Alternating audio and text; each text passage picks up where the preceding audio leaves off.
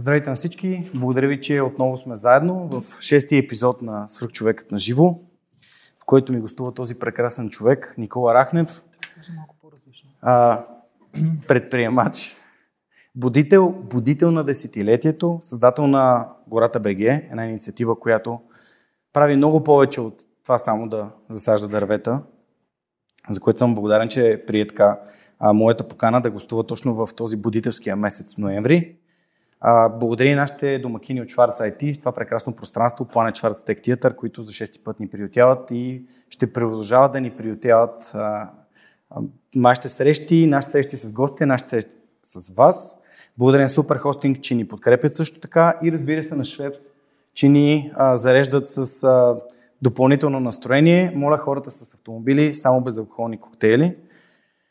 И така, какво да кажа повече за Никола Рахнев? Преди 3 години ми гостува в 208 епизод на подкаста. Това беше, може би, някъде след средата на годината 2020 в едно чисто ново студио, което имаше едно, един черен футюел, един черен диван и двама души, които си говорят. Ако отворим в YouTube видеото, изглежда пократително. Но всъщност не слушай... такова си беше. Но слушайки го, точно обратното. А, не, не, не съди книгата по корицата и разговора, който сме провели преди 3 години, ако сега го слушам, той си е актуален и за днес. За убежденията, за пътя към това, че правиш, трябва да човек да прави смислени неща, неща, които изпълват сърцето му. Та, а, ще започна с един цитат, който си взех, много силен. Човек като тръгне, пътят се появява. Ти тръгна, тръгна си 10 години преди онзи разговор, но последните три години още по-така уверено вървиш по този път. А, вдъхни малко кораж на хората, които искат да тръгнат по своя собствен свръхчовешки път. Хора, вдъхвам ви кораж. Тръгнете по собствения си свръхчовешки път. Всъщност всички ние вървим. От деня, в който се родим, ние вървим към едно и също място. Затова е хубаво понякога да не бързаме толкова, защото не е много хубаво да пристигнем или поне не знаем дали е хубаво нещата около нас винаги се променят. Без значение какво правим, променя се начина по който изглеждаме, променят се обстоятелствата, променя се средата, променя се живота ни по някакъв начин. Но ако имаме достатъчно силни цели, които да ни вдъхновяват, които да ни дават едно голямо защо, тия цели ни дърпат напред. И ние можем да успеем да постигнем всичко. И как да ги вдъхновя хората, освен като им кажа, че щом аз съм успял да направя нещо, аз съм един супер, супер обикновен човек от един малък провинциален град, с едни много обикновени родители, учил в едно нормално училище, работил някаква нормална работа и така нататък. Значи всеки може. Единствените ограничения, които така са най-съществени и които имаме, са тези в самите нас. Разликата дали ще успеем в нещо или няма да успеем, обикновено е само нашата нагласа. Много често, ако вярваме, че ще успеем, успяваме. Много често, когато смятаме, че няма да се справим, не се справяме. Така че аз наистина вярвам, че всеки има неограничен потенциал и може да направи всичко, за което има смелостта да мечтае. Поставяйте си големи цели и той пътя ще се появи. Сега след като ми развали финала, тъй като това си го бях взел за края на нашия разговор. И как си ще трябва да... Еми е така, ми, ти, това нещо го беше казал тогава на края на нашия разговор преди 3 години в 208 епизод. Знаех, че и стата е, щом аз мога да го направя и вие можете да го направите, а не приемете нищо друго, докато не се случи това нещо, което Явно искам. ми създаваш един и същи контекст и говорени и същи неща, очевидно. Добре, сега ще променим малко контекста. Преди 3 години ти каза, че сте на път да заседите 1 милион дървета, точно бяхте на около 900 хиляди, щяха да станат милиони 100. Какви са цифрите към 2023 година в края? Ами, само за дърветата? Да, само, да, само за дърветата те са малко над 2 милиона и 500 хиляди. Тоест за 3 години сме добавили още милиони 600 хиляди или за 3 години сме добавили повече отколкото за всички 7 години преди това.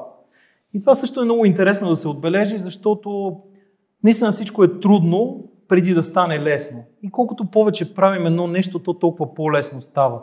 По-лесно е да скалираме, по-лесно е да, да, да успяваме повече. Така че ако сега сме на 2 милиона и половина, сигурно вече 5 милиона са въпрос на повторение, да ти разваля сигурно и някаква друга част от разговора. Не, ти в нашия разговор преди 3 години каза нещо, то някакси се въртеше в, във въздуха този цитат, че а, хората надценяват това, което могат да постигнат за една година така. и подценяват това, което могат да постигнат за 10 и твоите цифри, както и тези на свръхчовека, са абсолютното нали, доказателство.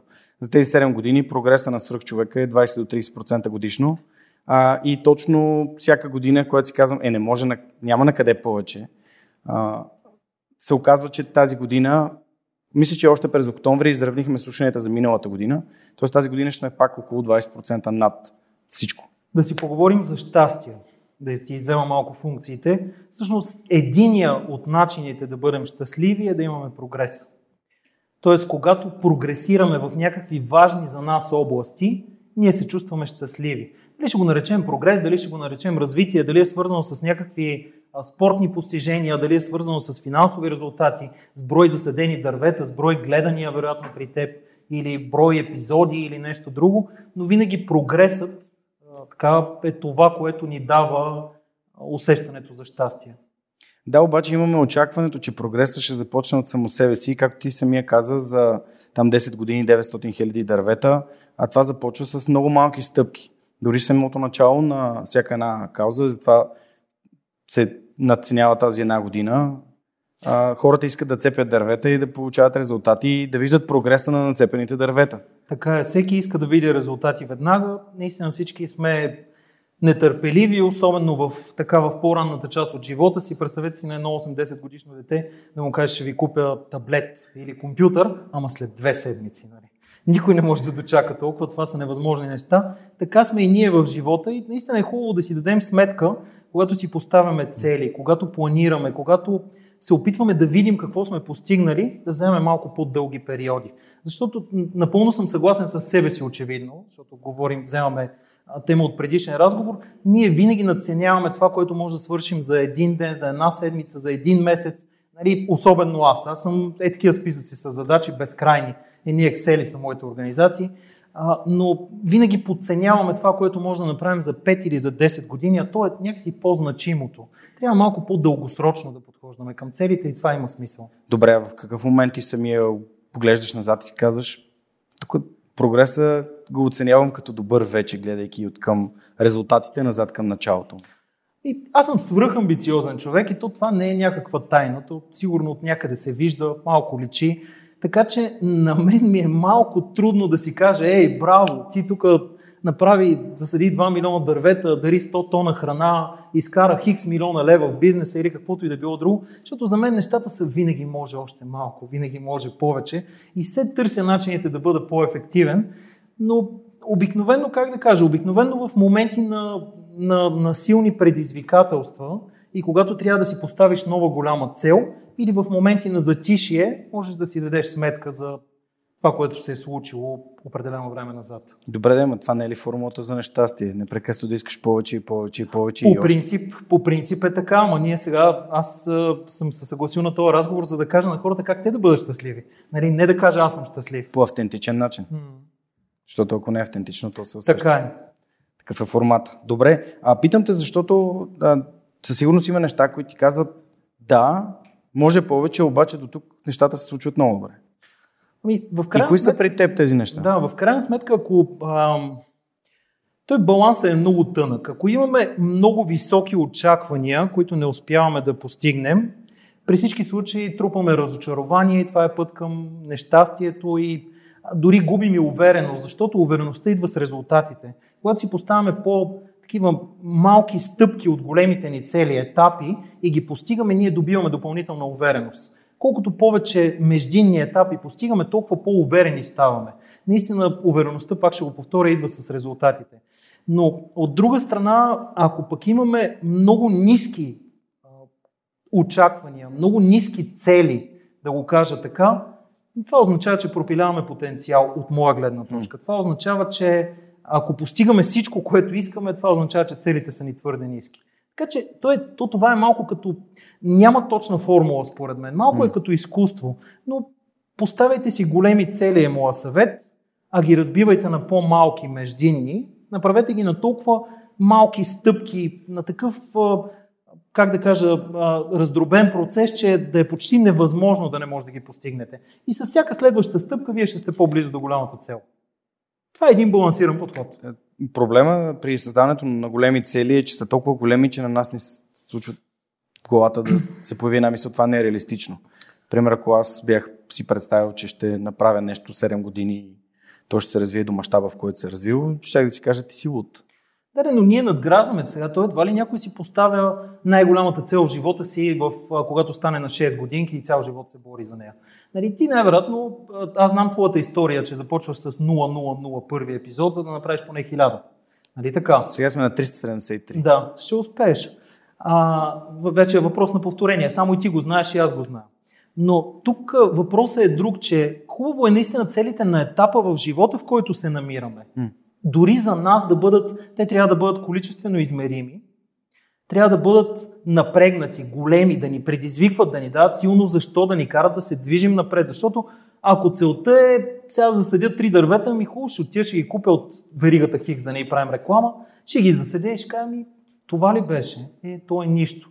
Нали, в крайна сметка, наистина целите трябва да са големи, но, но, но трябва да бъдат и някакси да можем да ги видим като реалистични. А пък за да можем да ги видим като реалистични, най-добрият вариант е да ги разбием, защото ти едва ли си представяш на ден първи си казваш, ще запиша хиляда епизода утре, днеска, утре и в други ден, за три дни и край моята мечта ще се изпълни. Ти тръгваш в един дългогодишен хоризонт. Първо тестваш, валидираш, виждаш къде грешиш, какво можеш да подобриш, как да станеш малко по-ефективен, какво можеш да скалираш, какво можеш да разшириш, да промениш. И в един момент осъзнаваш, че нали, почваш вероятно с 10 епизода на година, съвсем условно, после можеш да правиш 10 епизода на месец, защото вече си много по-добър. Защото то, а, поставянето на цели и този път към мечтите и а, цялото ни развитие и цялото ни житейско приключение и пътуване то не е само за достигането на тая крайна цел. То е пътя, по който вървим и най-вече хората, в които се превръщаме, докато се движим по този път. Защото ние ставаме по-добри, имаме повече умения, повече знания, повече разбирания, повече увереност, повече резултати, повече от всичко, което е хубаво. Така че в крайна сметка те целите се еволюират с нас. Не трябва да се борим за това, как да кажа, нито да слагаме най-големите цели на света, нито да бъдат силно занижени. Те трябва да бъдат до някъде реалистични, но и такива, които да ни дърпат и да са силни, а те ще еволюират с нас и с нашата увереност. Спомнеш ли си в началото на гората? Не, забравил съм го, съжалявам. Какви бяха, бяха, Какви бяха целите пред теб самия, когато започна да... Хиляда дървета. Хиляда дървета за колко беше... време? Е, за колко време? За, за колкото успеем, за, за година. Е, нали знаеш, трябва с смарт. Да, трябва за, да има... Еми, аз тогава съм бил по-стюпит и не, не ми е била толкова смарт, нали? не ми е била с крайен срок, но ам, хиляда дървета за някакъв период, да кажем следващата година, две, да засадим хиляда дървета. Това колко, беше първо. Колко бързо се случи? Ами за 3, 15 месеца. За година и малко. Да, първите, но те не станаха хиляда, те станаха малко над 30 хиляди, защото първото засаждане беше малко по-мащабно. Еми така, имало е да се случва, Жорка, сега, какво да ти кажа? Това е като да кажеш, а, исках да изкарам едни 100 хиляди лева и те се превърнаха в 15 милиона. Ами, случвало ми се и такива неща се случват. Да, това също добре, е част от живота. Добре, а как става да си поставя... В смисъл, то е ясно, че не си го поставяш като цел, ама за преди... Кога ставаш будител на годината? 2019. 2019 година и сега те избраха за будител на десетилетието. Така, да. а, имаше много хора, които са ми гостували в Свърхчовека и много хора, които ще ми гостуват в Свърхчовека в а, номи, номинираните. Едни от тях прекусиха баща и син, прекусиха целия да. океан а, с, с самоделно направена гребна лодка. Mm-hmm. И тогава си спомням не да а, ми така, подготвяйки се за епизода, не да жена ми дойде и ми каза, Ваня тук не. Жена ми, а, че тук станаш. Говорих за годеницата ми и Ваня ме скастри, че била жена ми. Mm-hmm. Та жена ми каза, питай това момче на тогава на 18 години, на 19, когато гостува в подкаста, Макс, а, каква цел трябва да си постави човек пред себе си, след като е прекосил от изток на запад Атлантически океан с самоделно направена гребна лодка, гребейки на всеки 2 часа и спейки в другите два. Аз мисля, че трябва да кажем защо го прави обаче, защото този разговор, аз ми се иска така да има някои акценти в а, нашия разговор днес и това е, че наистина ако имаме силно защо, ако имаме мотивацията да правим нещо, тогава как да го направим е много по-лесно да, да се появи и, и много по-лесно е, когато имаме някакви трудности, предизвикателства, океанът е подмята, глад, нали, вятър, отчаяние и така и ти продължаваш и продължаваш. Неговото защо е във връзка с даряването на органи. Нали? Това е каузата, която подкрепят с баща му. Never се каза лодката, игра на думи, never, нали, никога не спирай, докато не стигнеш до твоя Еверест. Mm-hmm. А, да, така е, обаче това не противоречи ли на идеята с целите? Защото целите са някакви а, обективно измерими места в времето напред, които са свързани с наши действия, а пък защото е смисъла и къде е ролята на смисъла в, в твоето целеполагане? Ми, сега да си кажем човек какви цели си, полага, си поставя. Човек си поставя цели, които ще го доведат до някакъв успех. И за да разберем какъв е този Без гаранция. успех, да, за да разберем какъв е този успех, ам, ние трябва да кажем какво е успех. Една от дефинициите за успех, които аз харесвам, е прогресивна реализация на достоен идеал. Защото а, изключително достоен идеал, например, е да отгледаш едно, две, дай Боже, три прекрасни деца. И това може да е целта на една майка. И това е изключително достоен идеал и това е много голяма цел. За друг човек целта може да бъде да изкара много пари.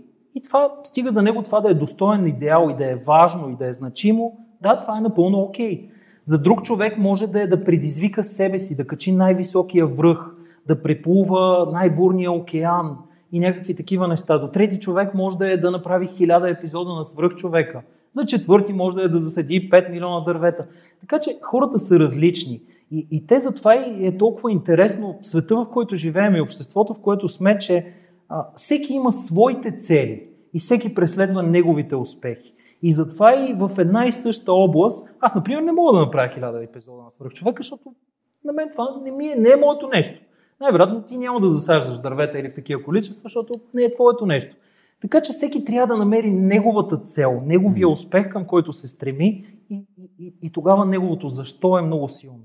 Как го намираме това? Сега като обикалям България, звания бяхме в Белене и в Сищов, след това бяхме в Разлог с Телшиков от Market Star и си говорим с ученици, а пък те основно в гимназиален клас се чудят какво да учат, защо да го учат, какво да работят, с какво да се занимават, какво да вложат времето си, усилията си и се губят. Та, как да намерим това нещо, което е а, Северната звезда или това, което ни води към нашия собствен успех? С опита. А опита идва с грешките. Нали, ние с успехите идват с опита и себепознанието, това да разберем какво наистина искаме от живота, идва с опита. Когато опитаме и направим 100 неща, ние най-малкото, което ще постигнем е да знаем, че има 100 неща, които не искаме в този живот. Това е най-малкото, което ще постигнем. Така че с всяко нещо ние ще открием себе си. Никой на 18 години, още по-надолу и на 17, 16, 15, много малко са а, младите хора в тази възраст, която, които наистина знаят какво искат. Те са много малко. Те са сигурно 2-3-5%. И е типично за тази възраст и за младостта да има едно, едно бунтарство, едно отхвърляне на авторитетите, едно ти ще ми кажеш на мене, една, едно подвеждане по масовите неща, по, по това, което е актуално в момента, по материалните неща, по други. Но това също е част от живота и то е част от съзряването. И всички сме минали по този път. Така че просто време. Това трябва. Време. Аз, аз лично съзрях на 30, когато реших да правя подкаста и да. реших, че другите... Другите, това беше по-зелени, за, за, те виждал. Загубени, загубени години. А, ти също не си започнал на 19 да правиш гората БГЕ. В какъв момент на човек му идва окей, аз имам нужда от повече смисъл в живота си и търси това, което го прави а, успешен по... А, добре, че си я спомнеш тази дефиниция, че не успях да я намеря втори път, като слушах подкаст. Когато човек има нужда, вероятно, от някаква дълбочина. Обаче аз познавам изключително зрели хора на по 20 години mm-hmm. и супер незрели на 50+.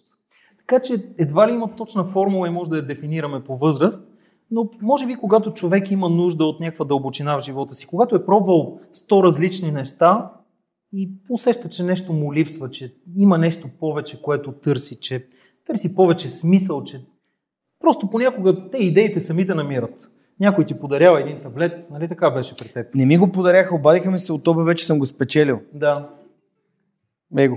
да. И вече колко? 6-7 години? 7 години, даже 8 години, откакто получих таблета, излезе ми благодарение на Facebook нотификация, че преди 8 години съм го получил и от 7 години правя подкаста с него. Не с него, но вече не с него, защото имам нали, студио и камери и така нататък, но прогресивно става по-добре. Сено вие да си имате багерче. Да.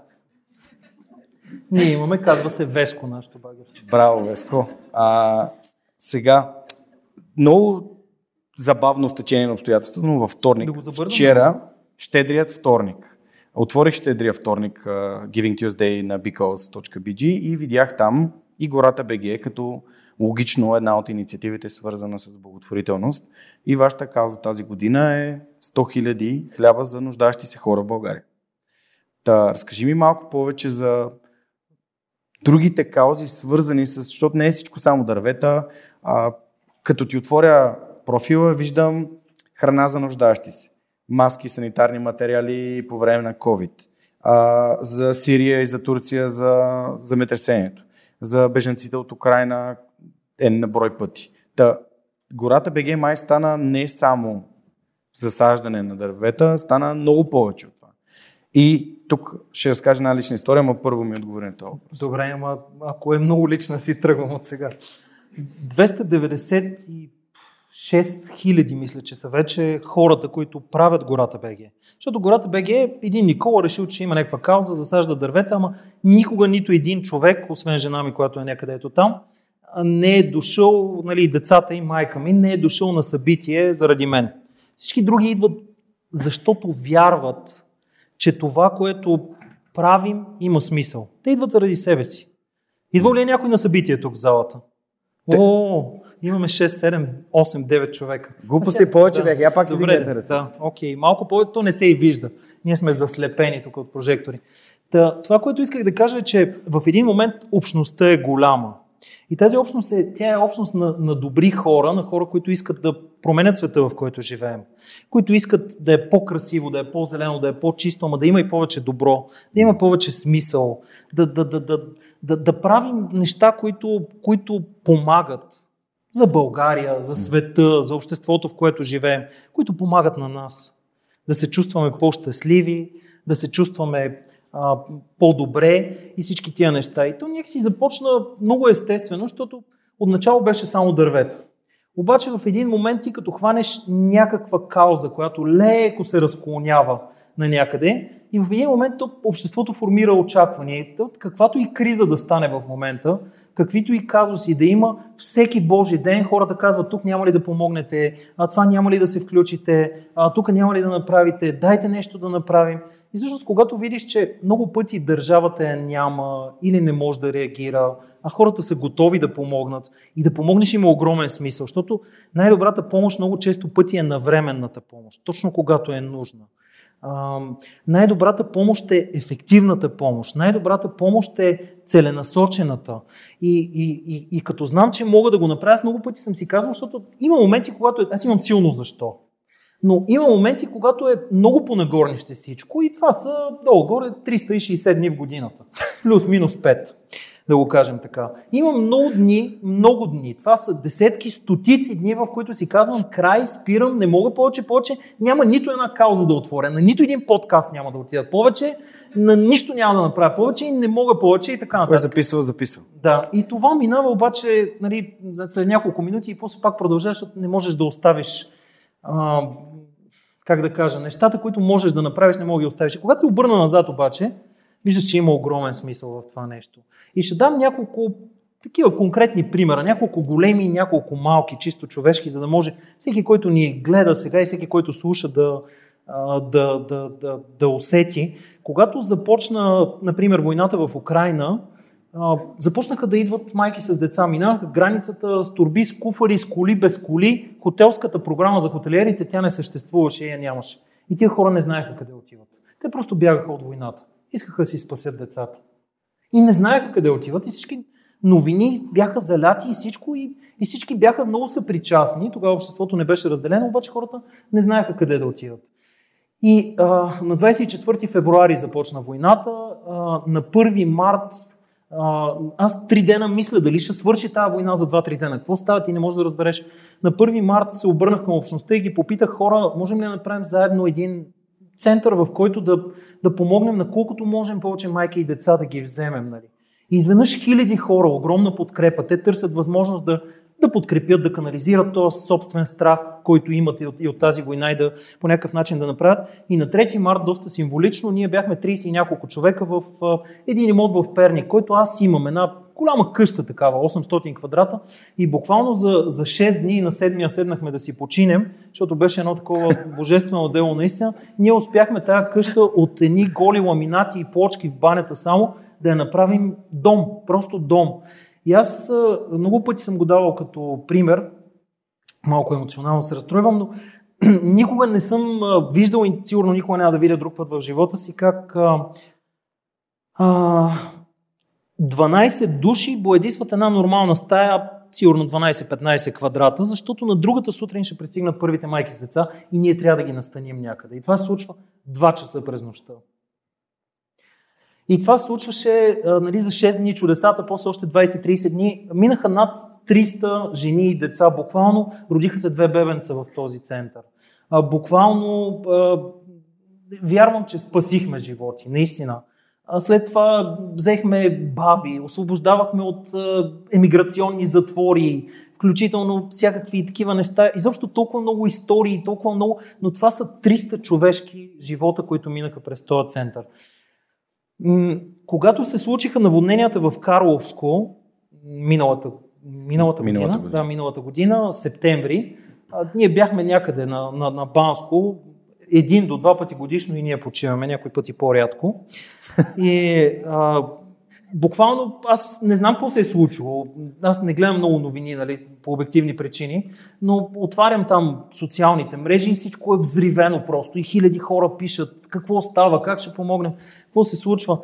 Два дни по-късно ние бяхме първите, които бяхме там на терен. И а, бяхме с... А, на 6 септември беше първото ни събитие, сряда се падаше. И на 6 септември сутринта аз бях успял да организирам аз съм добър организатор, признавам си, бях успял да организирам 1300 кофи, 600 чифта гумени бутуши, няколко хиляди чифта а, ръкавици, 70 колички такива ръчни. строителни, да, ръчни, 1200 лопати, за да можем да влезем в къщите и да почнем да изриваме кълта.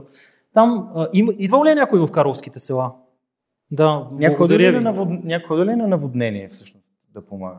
Знаете ли какво представлява наводнението? Ми, тези Кал. хора там. Той, е, той е един страшен ужас. Просто аз съм, Кал, бил, на, аз съм бил и на други наводнения. Аз добре, че съм бил. 360 градусова панорама на отчаянието. Ти просто гледаш само планини от кал, дървета, отнесени огради, обърнати коли и едни хора, които си държат главите и плачат някъде. И ти заставаш и почваш да плачеш с тях. И плачеш, плачеш 5-10 минути, защото... Ама се криеш, защото защото сме хора. Ами, защото сме хора, защото тия хора, нали, те го преживяват и теб ти е неудобно и отиваш и почваш, разделяте се на групи, почвате, ринете, нали, и за един ден с някакви кански усилия успяваме да изчистим 10 човека една стая. Защото това е капацитета. Нали, една стая, която е а, 30 кубични метра као. Всичките първи етажи бяха пълни на, на повечето места, на засегнатите къщи. Говорим за така около 300 засегнати къщи. И това нещо десетки дни го повторихме, хиляди доброволци. Това е толкова а, силно емоционално и вдъхновяващо. Пътували с нощния влак от Русе, от Варна, дошли, спят по палатки. Нали, те не бяха само от гората Беге, всякакви хора. Имаше от наши събития, от други места, кой каквото разбрал, дошъл. И буквално на, на, на, на тези баби и дядовци там, ние им върнахме надеждата. Те плачат, прегръщат и виждат, че нещата ще се оправят. Пет дни по-късно, след първото ни събитие на 6 септември, от община Карлово бяха минали да проверят дали всички са живи. Тоест, пет дни по-късно. Едина, там 12-13 дни след наводнението. Толкова неадекватна така беше държавата. А, успяхме да помогнем там с стотици легла, с някакви неща, с каквото беше нужно начало, с какво ли не и така нататък. И успоредно с това събрахме 420 и няколко хиляди лева, ако не греша които ги превърнахме много лесно в 500 хиляди. защото аз съм ефективен, пуснах запитвания до 16 вериги магазини, нищо кой знае какво и казах, събрали сме пари, това са хора, които са пострадали, много тежки съдби, кой ще ни даде по-голяма отстъпка? Искаме да вземем ваучери поименни, които да им раздадем. Аз държа да са поименни ваучерите, за да няма злоупотреби и да няма вторичен пазар и да не се продават. И ако дадеш пари, някой недобросъвестен внук може да изпие парите на баба си и така нататък. И, и така от 16 запитвания получихме 20% от една верига за строителни материали, раздадохме на всяка къща по, на 252 къщи, извинявам се, които бяха там най-пострадали, правихме класификации, списъци, обществени обсъждания по 1800 лева. И наистина много помогнахме на тия хора. Материалната помощ е едно, обаче това, дето им върнахме надеждата, това, което видяха хора, че някакви непознати от цяла България, като тези прекрасни хора там в публиката, които дигнаха ръка, са отишли и помагат абсолютно безкорисно. Ето това е нещо безценно. Така беше сега ситуацията в Лъвино и, Долец или Долец, може да бъркам ударението, Долец мисля, че се казва, където пък ги отвя ураган, един подобен на смерч, един подобен на торнадо, тук преди около няма и месец да речем. Сега отново там ходихме, закарахме плътнища за покриване на покривите, даваме пари. В Берковица при наводнението успяхме да помогнем при подобни ситуации. Като станаха земетресенията в Сирия и в Турция, да, ние сме в България и сме българи, обаче това е нещо да не дава Господ на никой никога да може да си го представи дори, но това са половин милион загинали човека. Половин милион загинали. Това е все едно всички жители на Пловдив да изчезнат. Просто нещо много тежко и много ужасно. И успяхме да съберем средства, успяхме по-важното много на време да реагираме, защото а, първият тир, който влезе в а, Сирия с храна, освен едни 9 тира на ООН, беше един тир с ориз на гората БГ. Да, имаше късмет, доза, но имаше и много постоянство, имаше много звънене, много търсене, много контакти. Успяхме около 200 тона помощи в Турция и в Сирия да, да вкараме. Това са приблизително 12 тира закарахме. В Сирия предимно храна, ориз, брашно, такива неща, които там има много причини, за да не може да бъдат злоупотребено с тия помощи. Аз ще ви кажа, не е тайна. В Турция нещата, които бяха нужни и каквото бяха обявили като списъци, отначало дрехи, завивки и други неща, а после консервирана храна и някои други неща.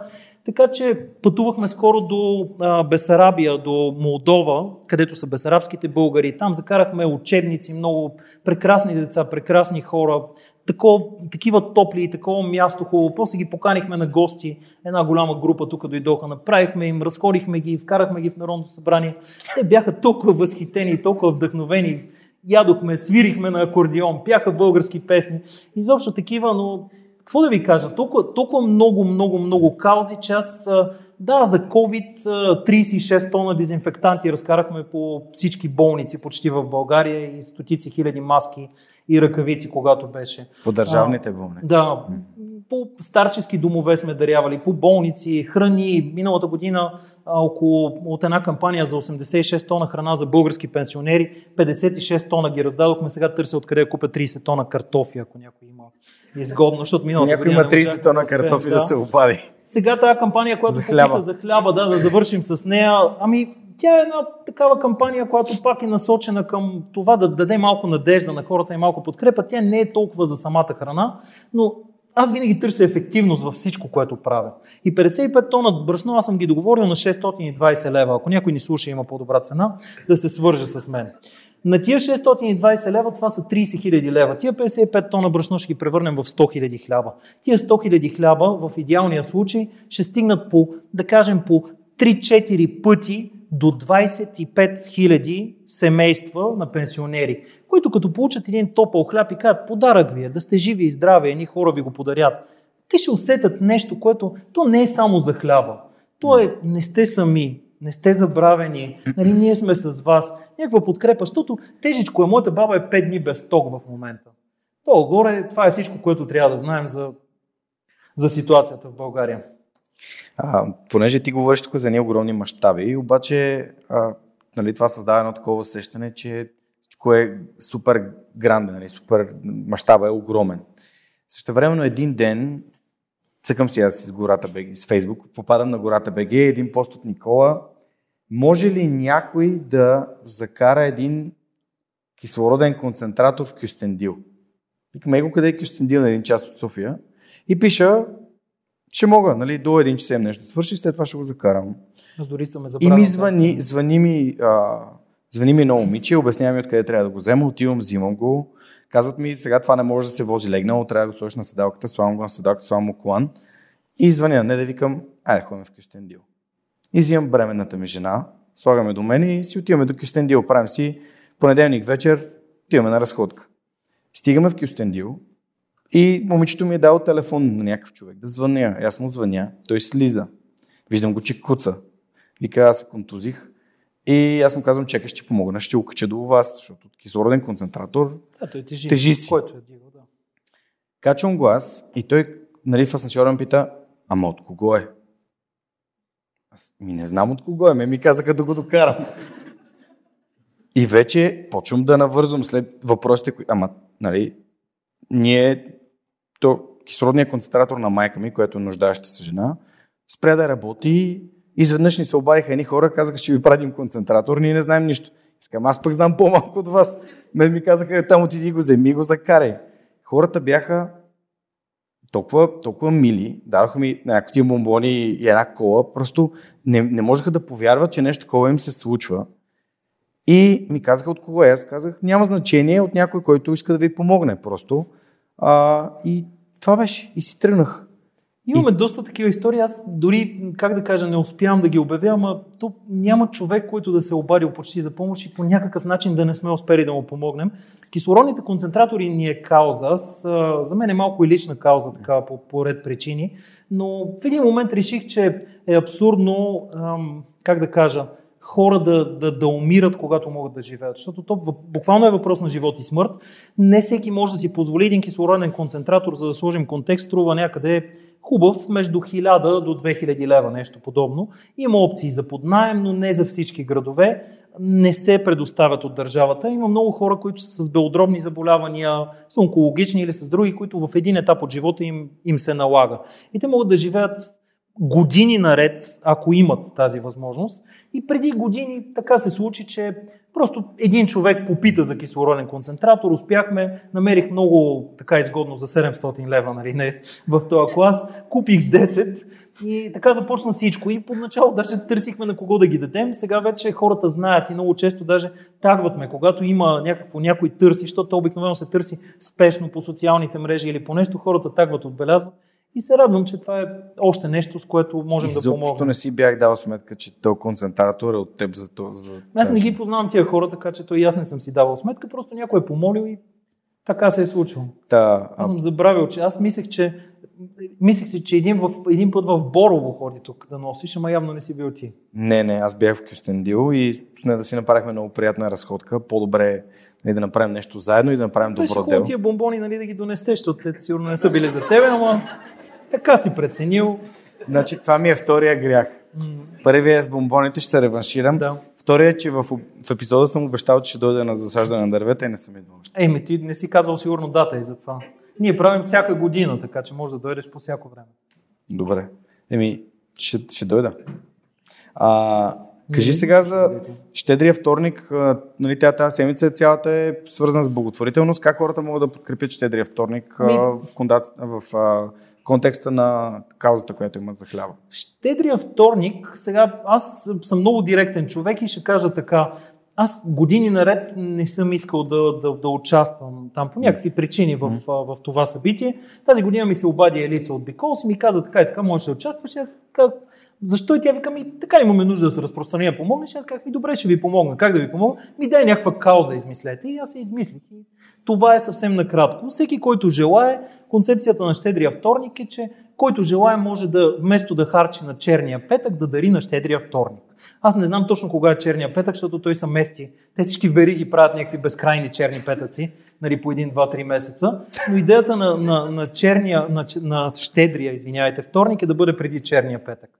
Така че аз лично, а, сега даже тук ще кажа нещо друго, а, аз лично дарявам да. много време и усилия. Това е нещо, което най-много дарявам. Защото, да ви кажа, от габровска гледна точка ще ви го обясня, като габровец, нали, пари може да дарява всеки, ама пари могат да се изкарват, ама времето като си дадете, то няма как да го изкарате. То е най-ограничения ви лимитиран ресурс. Просто обяснявам защо нали, дарявам по-малко пари. И по един, по един габровски начин. Но в крайна сметка дарявам и средства. И когато даряваше, това също е кратък път към щастието. Когато помагаш на някой, и тук е пауза и всеки да се замисли, когато е помогнал на, на някой човек, на някоя баба, на съсед, на дете, на нещо, добре ли се чувствахте последния път, когато помогнахте на някоя въпроса? Да, виждаме ни кимания, така одобрения. Нали, ако, ако питам кой иска да засади дърво, кажете, а, сигурно ще е по-силно. Но в крайна сметка това също е път към щастието. Така че отворете сърцата си. Ние много често си мислим, че а, как да кажа, че аз не мога кой знае какво да направя, защото, нали, примерно съм или на една заплата, или имам други неща, или то тук е много голямо нещо, ама я си го представете сега. 2, 3, 4 милиона работещи хора в България, ако отделят по 5 или по 10 лева, Нали, това са достатъчно пари, за да бъдат решени много, много, много проблеми. И аз не ви казвам за какво да дарявате. Всъщност дарявайте за това, което в, в вас ви кара да се чувствате добре. Един може да иска да дарява за подкрепа на животни, защото за него това е важно. Друг за възрастни хора. Трети за деца. Четвърти за медицински кампании. Пети за природа. Най-вероятно всеки прави комбинация от тия неща. Шести може да дари за бомбони и за екскурзия на Жоро до Кюстендил. Нали? И, и така. А, бензина сам да. съм си го платил. Добре. Какво си го платил? Ти си взял бомбони за, за, за целия бензин. Така че, така че извън, да, не знам дали трябва да сме сериозни сега. Да. Очевидно. Слава Богу, внасяш щипка хумор в, в нашия разговор. Само искам да ти кажа, че това, което свърх човека е, е отговор на моята мечта да помагам на другите. Тоест целият подкаст е изграден върху моята мечта е да помагам на хората да живеят по-добре и да бъдат по-щастливи по моя си начин. Живеете ли по-добре и по-щастливи ли сте по слушат, си начин? ги ли слушат подкаста да, първо? Да. Слушайте аплодисменти за Жорката. Не, не, не. Аплодисменти за тебе, защото ти е, си променил. стана малко така, нали, на гостта. Изпросено, то да. не... Нали. Та, та, та, в крайна сметка това е за щедрия вторник, ама аз не смятам, че аз много на мен тия неща, щедрия вторник, да изчистим България за не сме добри хора в един конкретен ден. Да, Това искаш да кажеш. Да, някакси тия, дето трябва То... да го направим, нали, да... Има неща, които се правят веднъж годишно. Нали, Дунавското хоро, 31 декември, 12.2. Нали, това е ясно. Значи на 1 януари. Да, да, на 1 януари, извинявам се, техническа грешка. То зависи колко си нали, така празнувал, може и да ти е още 31 декември. Но а, за другите неща не бъдете щедри на щедрия вторник, бъдете щедри и правете добро целогодишно. Има смисъл да правите добро. Има смисъл за вас самите, има смисъл и за хората около вас. Аз ви казах вече, че много кратък път към щастието, обаче още две неща искам да кажа, че това пряко влияе на продължителността на вашия живот. Тоест, много интересно нещо. Колкото повече добро правите, колкото повече добре се чувствате, колкото повече се социализирате с различни хора за различни каузи, за различни кампании, помагате и така нататък и общувате, толкова повече изследванията доказват, че вашия живот ще е А с по-добро качество и с повече щастие в него и Б по-продължителен и по-здрав. И другото, което е, когато помагаме на другите, ние всъщност помагаме на себе си. Живеем в един свят, в който често пъти си мислим, че сме изолирани и а, сме такива едни, как да кажа, отделни личности, но, но всъщност еволюцията, тук където сме сега, причината да ни има изобщо е, че винаги човечеството е работело като общност. Когато е имало големи предизвикателства, независимо дали нужда от вода, нужда от храна, войни, някакви други неща, хората са се събирали като общност и заедно са решавали проблемите. И, и, и ние трябва да го осъзнаем това нещо и, и когато го осъзнаем на един малко по-различен, на едно малко по-различно ниво, разбираме, че всъщност, когато помагаме обществото да е по-добро, ние помагаме на цяла България, на цялото човечество и на нас самите, защото ние живеем в по-добра среда. И два много прости примера. Ако всеки от нас изчисти само пред собствената си врата, цяла България ще е чиста. И втория пример. Ако всеки от нас се усмихне на някой, Жорка, fake it till you make it, ако всеки от нас се усмихне на някой, ние ще срещаме само усмихнати хора, а не както сега, когато се возим градския транспорт. Нали? А, тук искам, отбелязал съм си да те питам, защото ти нали, каза колко много неща правиш и достигаш до нали, стотици хиляди хора, но също времено си имаш течица вкъщи три на брой. Mm-hmm. А, аз едно, на мен с едно ми е трудно. Нещо ти е едно, като станат повече става по-лесно. Ти, нали, то първото дете, първото дете е като, не знам какво, като първия път, нали. То е единственото много специално. Тук дайте, аз ще дам, дам пример с моите деца, нали. Жена ми е тук, може да потвърди. А, нали, ти му одобрително, да, ще знаеш, виждам. Нали, идват примерно хора и аз казвам, ще, ще го пипате ли? Ама дезинфекцирайте си ръцете, нали, и така нататък. О, как ще го едеш това, то е паднало на земята. Обаче с всяко следващо дете, викаш ми, да, детето е облизало там нещо, дето кучето го облизало и проблема е на кучето, нали. Не, това, не, аз какво да направя сега, не мога да се занимавам с всичко. То горе така се променя отношението към, към, към децата, но извън шегата, която е много важна, аз понякога ми е тъжно. Наистина децата ги лишавам от, от някои неща, защото а, за да се случват всички тия неща, които, които ако изглеждат много лесни, това значи, че съм си свършил добре работата, ама те не са лесни, защото са истерични, ненормални, бързане, срокове. Вчера, примерно, изпратихме 16 палета за Армения и на един паркинг, на един столичен мол, защото аз живея на един баир в така основата на Витуша, и ти може оттам да си вземал концентратора, защото ние друг офис нямаме. Не, не от магазина, от директно от, от магазина. си го взел, е, ти си специален. Но а, и там не можеше да се качи камиона, пък аз си държа част от даренията бяха в моя гараж и аз веднъж ги товаря в колата, 75 сгаваеми легла. После отивам на този паркинг и шофьора на камиона седи с ръце в джобовете и ме гледа как 75 сгаваеми легла, аз ги разтоварвам и ги качвам на камиона и това нещо продължава един час. Така че исках да кажа, че има много неща, които изглеждат лесни, но всъщност има много, много трудност и много физическа работа. Те поглъщат време, поглъщат енергия и за да могат да се случат, аз много често работя по 18-19 часа. Това е, случва се често. Често, често. И по този начин аз лишавам децата. Но това е само едната част от уравнението. От втората страна, аз вярвам, че това, което им показвам, това, което им давам като пример, им даваме като пример с, нали, с жена ми и като семейство, вярвам, че това е много по-смисленото, защото за мен е важно да станат добри хора.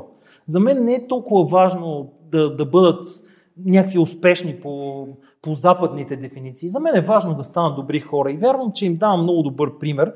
Им показвам, че когато човек постоянства, че когато прави някакви добри неща и че, и че и доброто има смисъл и че могат да го правят и те, че е лесно, че е възможно. И освен това, от много малки а, сега думата, която ми идва, ми, ми идва е ги влача, ама то беше до една възраст ги влачиш, после вече ги водиш, после те след това сами искат да идват.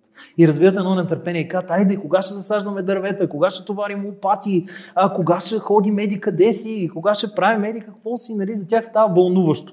Тоест те отразяват нашите емоции. Нашите деца, уважаеми хора и зрители, така или иначе те ще приличат на нас. Те няма са по-различни. Така че ако искате по-добри деца, бъдете вие по-добри. Ако искате децата ви да правят подкасти, правете вие подкасти. Ако искате децата ви да, да четат, четете вие. Ако искате да, да засаждат дървета, засаждайте вие. Така че, нали, долу-горе в това отношение съм намерил някакъв морален компромис, защото иначе е малко тежко, когато разбереш, че, че за да дадеш нещо, ти трябва да вземеш нещо. От мен ми е лесно да вземам. Аз нямам проблем с това. Поне вече съм абсолютно убеден как мога да заребя като по джуджицето, ще водя с мен на джуджицу. Мисля, че е добра идея. Да.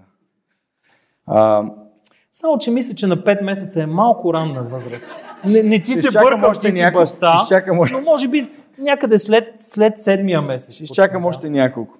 Да. А, добре, всъщност време е да си поговорим малко и за книги. А, тук традицията е следната. Предишният гост ти е подарил книга, която аз съм осигурил. Този път гост е осигурил, защото каза, че аз няма да я намеря. Това е Елена Маринова, която... Много, мен много ми пасва това на габровската така, природа. Подарък нали, аз подарявам книга, която ти осигуряваш. Виж само как звучи. Да, да. Книгата е поетите, а, избрани стих, стихове на поетите. Те са три, ама една котика, значи всичките са за теб. Я, Вземи една, така да си имаш. Вземи една и другите две си ги Степ, Не, ще ги давам, а Степ, че ти направи снимка. Степчо. Да. Та, ето, Стевчо и аз не те виждам спокойно. та, Добре. Елена Маринова а, препоръча тази книга. А, книжка, очевидно, имаш си три броя. Та, ти каква книга би препоръчал на, за следващия гост, без да знаеш кой е? А... Човекът в търсене на смисъл. О, Виктор Франкъл. на прекрасно. Виктор Франкъл, да, която в следващите преводи се превърна в човека в търсене на виш смисъл. Последните две години я преиздават като така, но аз си я познавам като човека в търсене на смисъл.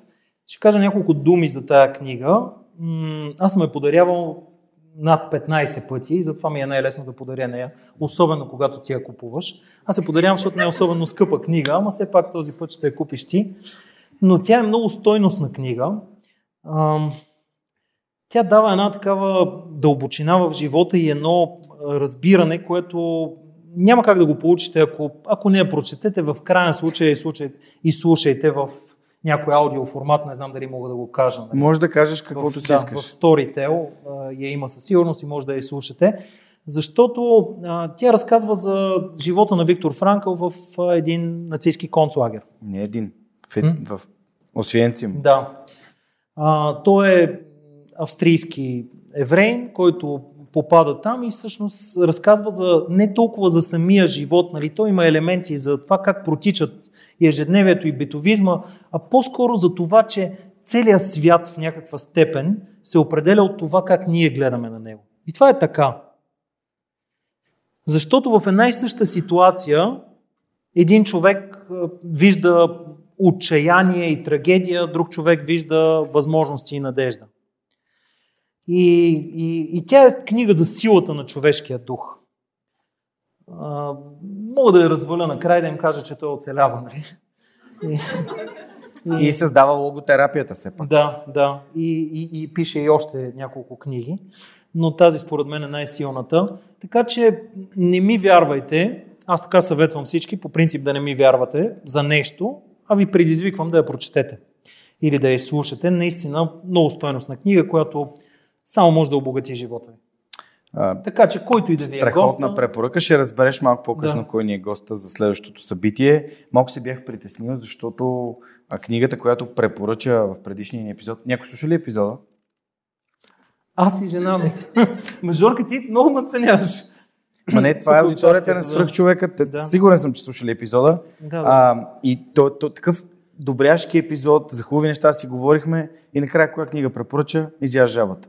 А, не, аз носех червената книга на бан. Ти я носиш, ама препоръча изяж жабата на Брайан Трейси. Ами, тази съм решил, тази съм препоръчал. Хем, носиш а, изчезващи видове и препоръчаш изяж Да, мисля, че исках да ти я подаря, ама май не ти я подарих.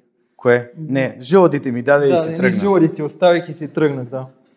Ами, Нищо. пак не бе, ти ме Аз заведе на... Извинявам, аз бях много силно притеснен, ама да не изпаваме в подробности, ти ме заведе на един таван. Нали, викаш, ела, ще запитваме подкаст, ще записваме тук, вика един подкаст и ме води на един таван с едно черно диванче. Истината ти казвам. Така и беше. От начало, като дойдоха още две момчета, първо се притесних по-силно, после обаче се успокоих. И така, и имаше подкаст, всичко беше наред. Да, ако се чудите как изглеждаше старото студио на свръхчовека, едно таванско помещение. 208 епизод, може да го видите, но изобщо не изглежда така. Там изглежда се едно, снимаме фаула Максима на Софийския университет, едно диванче от далечина. То цялото беше колкото от, така от, може би от столовете до стената. Едно диванче и един сбутан оператор.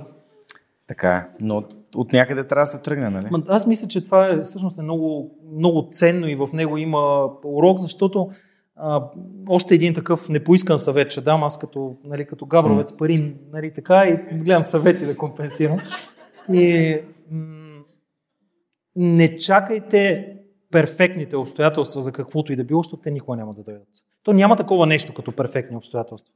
Общо взето гледайте с това, което имате сега, с ресурсите, които имате в момента, с възможностите, които имате, да направите най-доброто от ситуацията, за да постигнете целите си. Така че Жорката тук беше един много добър пример и то е много добър пример и едно кейс стъди, което ще се учи сигурно в учебниците по, по подкасти и свръхчовеци. А, защото а, защото нали, той започва с един таблет, нали, абсолютно непрофесионално, пълен аматьор в най-добрия смисъл на думата, преминава през някакви залички, покатерва се на някакви таванчета, нали, и сега вижте го къде е, в каква зала. Нали, Ти не си ми виждал какъв, новото студио. Какъв професионализъм, ами не съм, те, не съм го виждал, защото не си ме поканил. Еми, ще помислиме Да. тема. Всъщност, първите ми епизоди са записани в домовете и офисите на хората. На Лазар е в хола от тях, Наков е в Софтуни, Дани Георгиев е в парка Геомилев, не правя тази грешка. Да, в парка не е много А, след което започнах да ходя в офисите на хората и след което започна да каня хората вкъщи. Така че аз не съм те канил вкъщи, вече съм те поканил в студиото, което ванката от Ала БГ. Ти сигурно и тия вкъщи се притеснявали, като тия на Най- таван. най-вероятно. Но а, ванката от Ала БГ ми осигури това пространство напълно безплатно, където започнахме да снимаме видео с Монката. А, ти каза в епизода, че сме една ранна сутрин. Ние всъщност снимахме 6 в часа ли? 7 часа сутринта един епизод, да може да снимаме от 12 втори епизод. И взимах Монката 6 часа от Неделя беше. неделя, взимах го от Люлин, отивахме в студиото, слагахме камерите, идваше госта, снимахме първи епизод, обядахме, идваше втория гост, снимахме и го връщах. За И- обяда не съм е канил. За една, не. За една година, много скъпо ще да ни излезеш. Така е. За една година сме снимали а, поне 27-8 уикенда сме снимали, един от дните не сме си били вкъщи изобщо.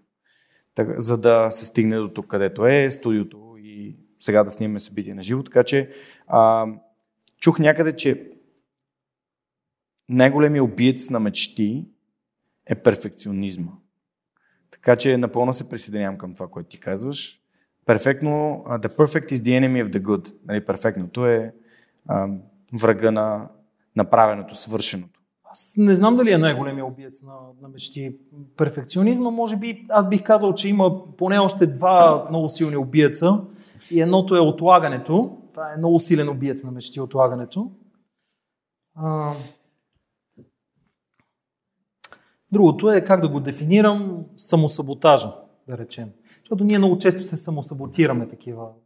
Аз мислих, че кажеш мрънкането, защото това е национален спорт. Е, мрънкането, то е следствие на някаква система от убеждения. Но ние, понеже в 208 епизод много говорихме за убеждения, а днес не говорим толкова за убеждения и системи от убеждения, който иска може да чуе там повече. Но знам къде има най-много мечти. Да. Нереализирани. Ясно. Нереализирани обаче. Да. И идеи. Най-много нереализирани мечти и идеи има в гробищата.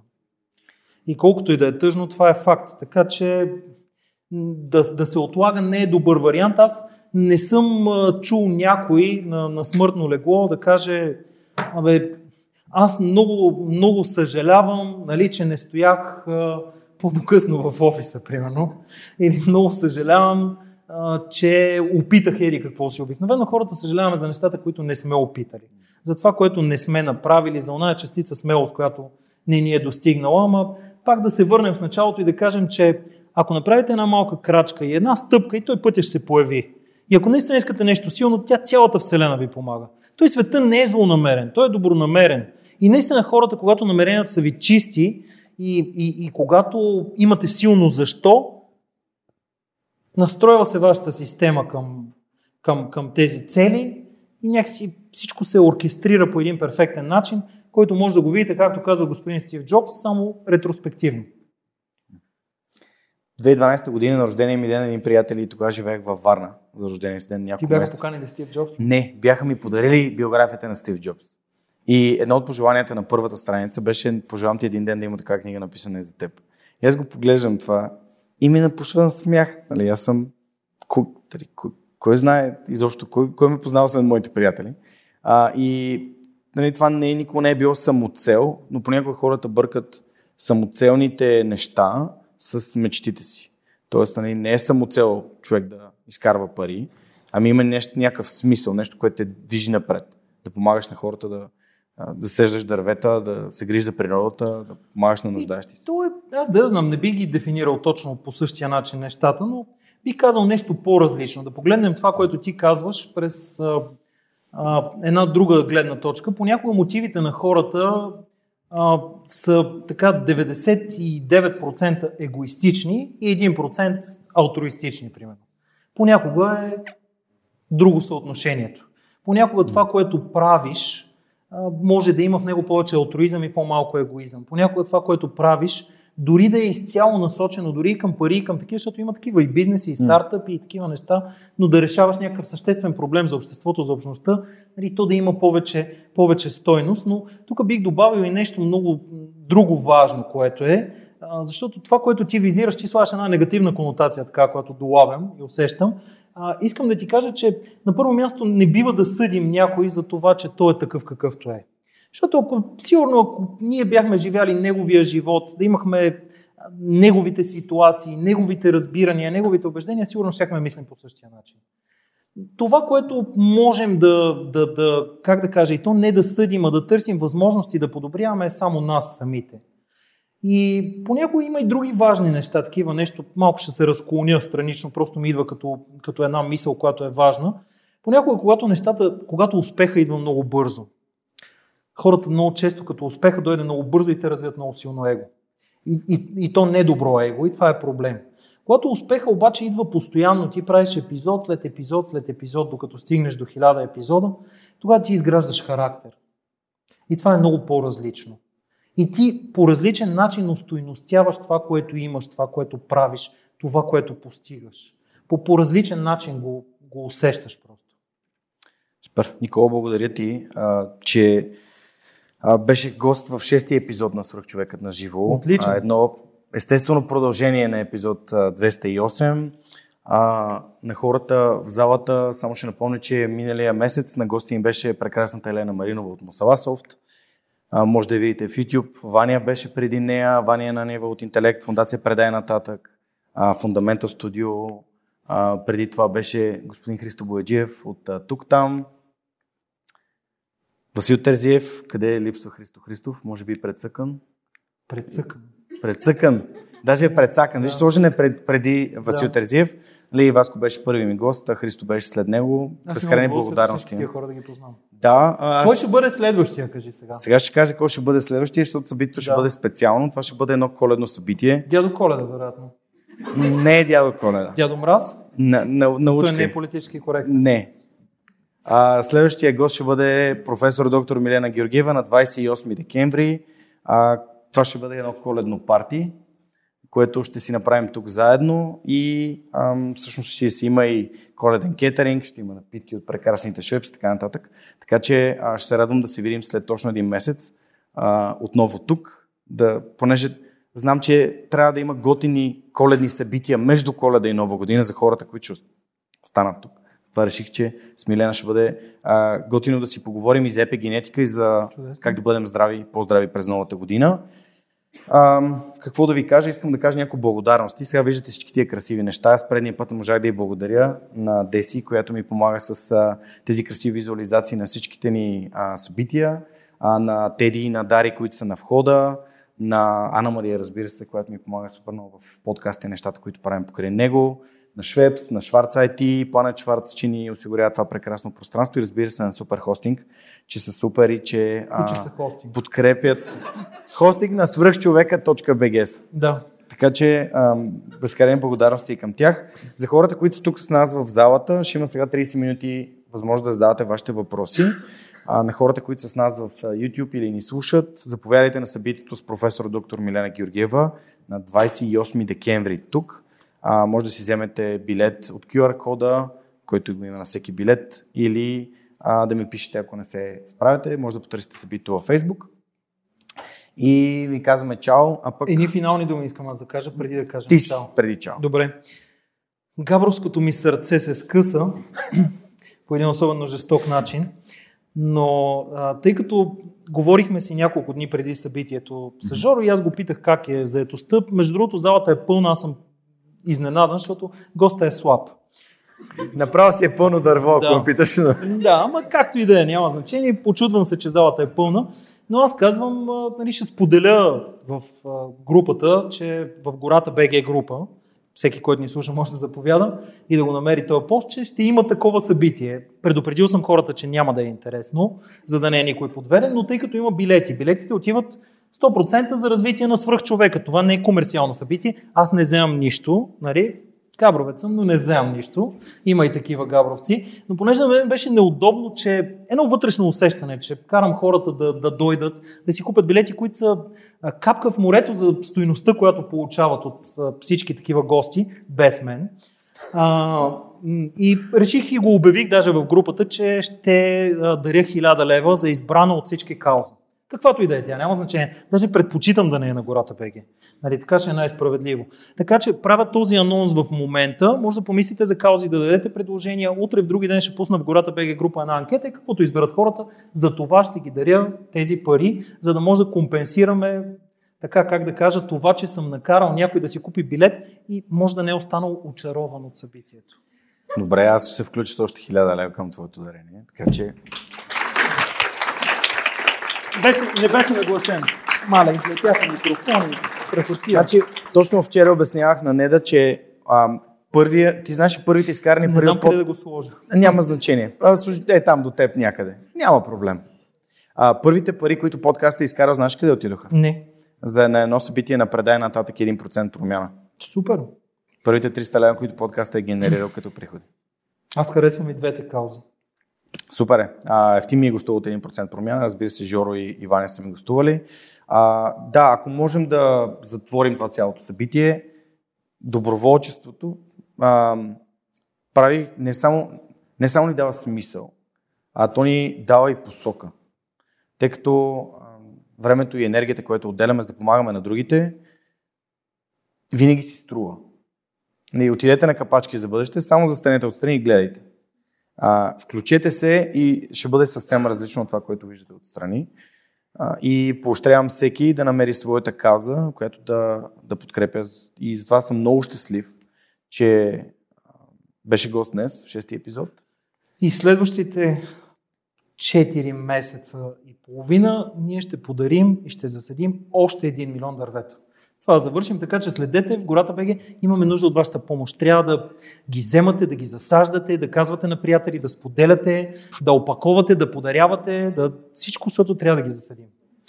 Благодаря ти, Никола. Да. Благодаря и на вас, че дойдохте и подкрепите Свърхчовека с Георги Ненов, фундация Свърхчовекът. Ние, освен, че правим събитията, обикаляме българските училища извън София, за да разказваме на гимназисти за хора като Никола, като Милена и всички други гости, които са присъствали в подкаста, тъй като вярваме, че това образование е именно скритата програма и това да разказваме за едни успешни хора, може да ги вдъхнови да открият своя собствен свръхчовешки път. Казваме чао на хората в YouTube и в Spotify и даваме микрофона в залата за хора, които искат да зададат въпроси.